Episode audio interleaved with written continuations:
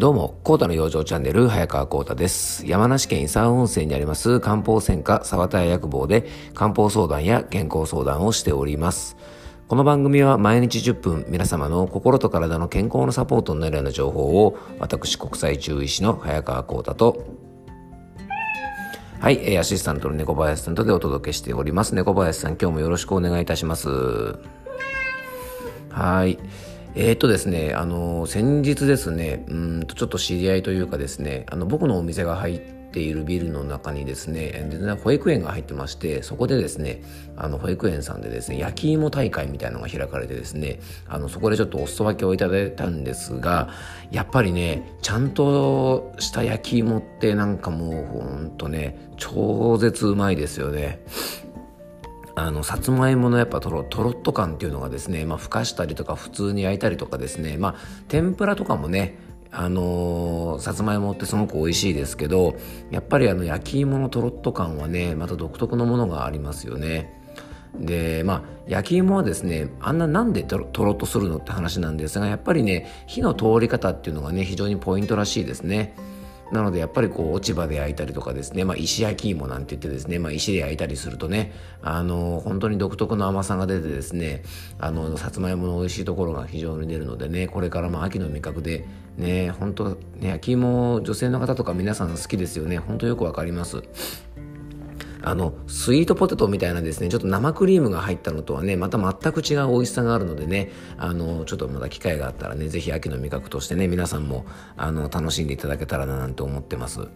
で、このさつまいもなんですがね、よく、あの、さつまいも食べたらね、おならがプーなんていう感じでですね、まあ、あの、お腹にね、あの、お腹の調子を良くするとか、お通じになんてイメージがあるんですが、実はですね、あの、さつまいも、あの、本当にね、食べたらおならが出るだけではなくてですね、あの、実はですね、食物繊維が非常に豊富で、で、さらにですね、えー、お通じを良くするためのですね、水溶性食物繊維と不溶性食物繊維といってですね、水に溶ける繊維質、溶けない繊維質、両方ともですね、いいお通じのため、あとま腸内環境を良くするためには大事なんですが、実はですね、さつまいもというのはですね、その両方が入ってるんですね。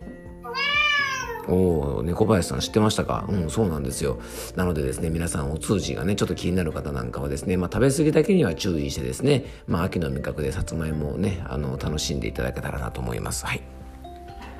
えーと、じゃあ今日の本題に入っていきたいと思うんですが、えー、今食べる話をしたのでですね、今日はちょっとですね、えー、と、久しぶりに食育というのをね、テーマにね、ちょっとお話ししていきたいと思います。えー、今回とね、次、次回、え、2回に分けてね、ちょっと食育については触れていきたいなと思ってますので、え、今日のテーマはですね、改めて知っておきたい食育とは、まあ、その1というテーマでお届けしていきたいと思います。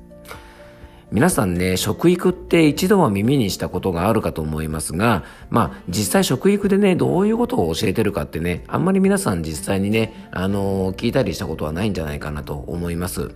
で、食育っていうのはですね、僕らが子供の頃は、あまりこういう言葉はまだ使われてなくてですね、まあ、いわゆるですね、えー、教育、ね、えー、地域、特育、えー、体育とかですね、そういうのと同じラインで、今はですね、食育というのがえー、語られています。これはですね、2005年にですね、政府が食育基本法というですね、あの法案を成立させまして、まあ、これはですね、食を通じて誰もが健康で幸福な人生を送ることができるように、食育を国民運動としてですね、推進するために作られたものなんですね。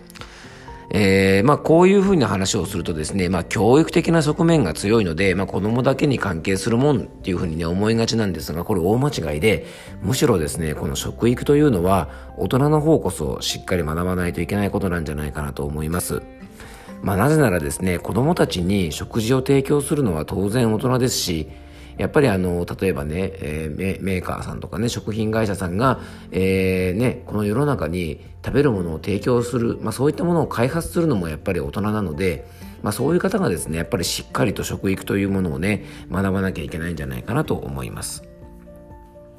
で、なぜね、この食育が大切なのかというとこなんですが、まあ、知育、ね、知識を育む、ね、体を育む体育、そして道徳心を育む徳育とですね、まあ、いろんな教育があるんですが、まあ、その中でもですね、やっぱりこの食育というのはですね、一番ある意味頂点に立つんじゃないかなと思います。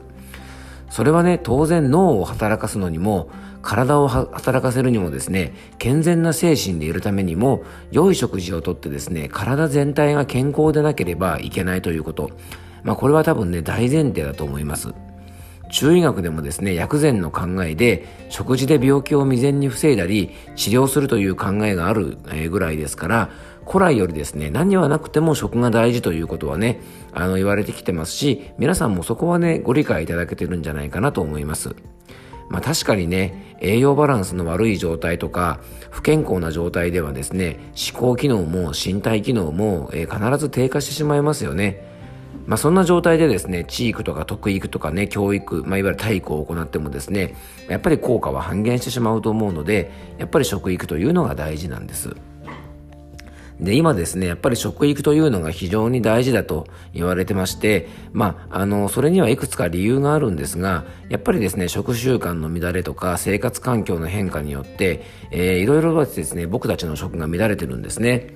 いわゆる昔のですね、スローライフだった頃から、ファーストライフにね、えー、変化することで、日々の食生活の大切さとかが忘れられがちになっているという面が大きいんじゃないかなと思います。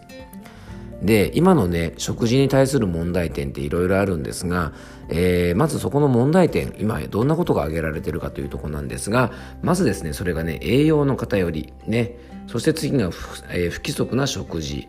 で3つ目が肥満とか生活習慣病の増加。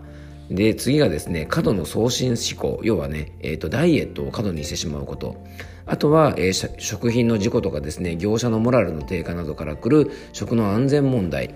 そしてですね食業食料自給率の低下、ね、食の海外への依存度そして食に関する情報の氾濫とですね今挙げただけでも非常に現代のですね食事のかん、えー、習慣に関しては、えー、問題が挙げられてますので、まあ、食育基本法ではですね全文でこういう現代社会の食の問題にも、えー、しっかりと触れております。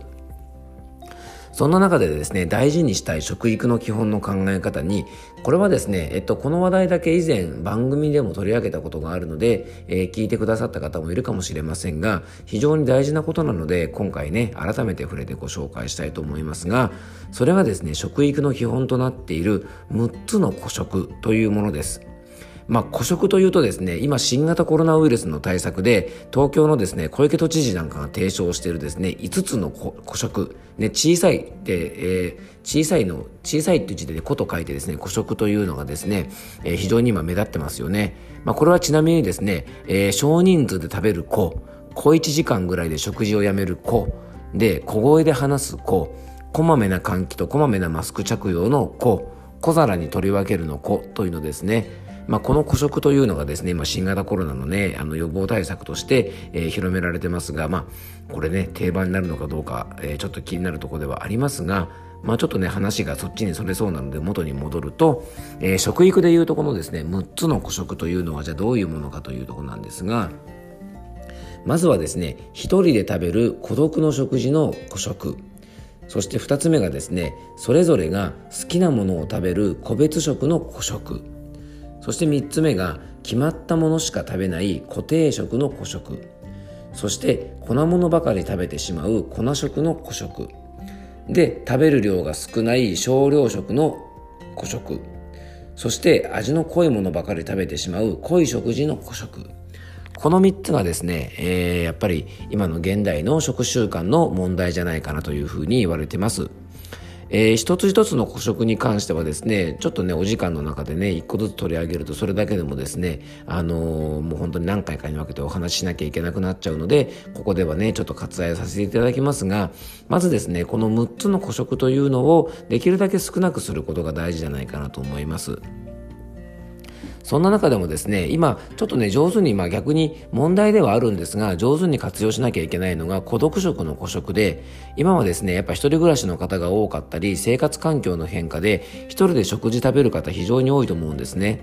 で、このね、孤独食を悪いようにさせないためにも、やっぱりですね、えっと、なんか、ながら食べをやめるとか、えー、そういったことはね、ぜひ気をつけていただいて、逆にね、一人での食事も食べ方によってはですね、楽しむこともいろいろできますから、えー、そんなこともですね、あの詳しい内容は僕のね、えっと、ノートの方のコラムに、いろいろ書いてありますので、この孤食についてもうちょっと詳しく知りたいなという方は、えー、僕のノートの方をね、またよかったら見ていただきたいなというふうに思っております。